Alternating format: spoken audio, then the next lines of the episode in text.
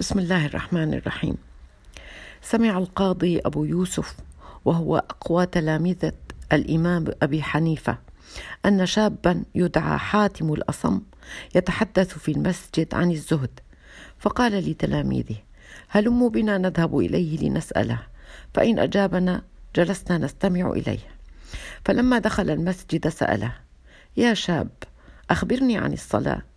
فرد حاتم الأصم وقال أتسألني عن آدابها أم عن كيفيتها؟ فتعجب القاضي وقال في نفسه عجبا سألناه سؤالا فجعله اثنين. ثم قال لحاتم أخبرني عن آدابها.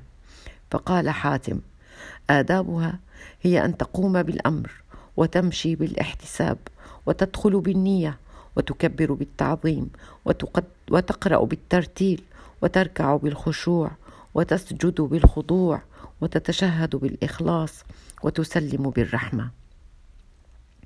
فقال القاضي فأخبرني عن كيفيتها.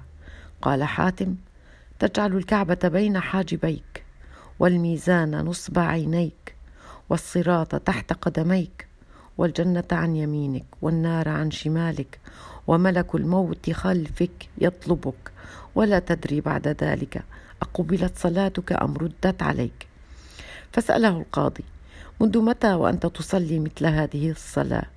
فرد حاتم منذ عشرين سنة. فالتفت القاضي أبو يوسف لأصحابه وقال لهم هلموا بنا نقضي صلاة خمسين سنة مضت. اللهم اجعلنا ممن يقيمون الصلاة بآدابها وكيفيتها.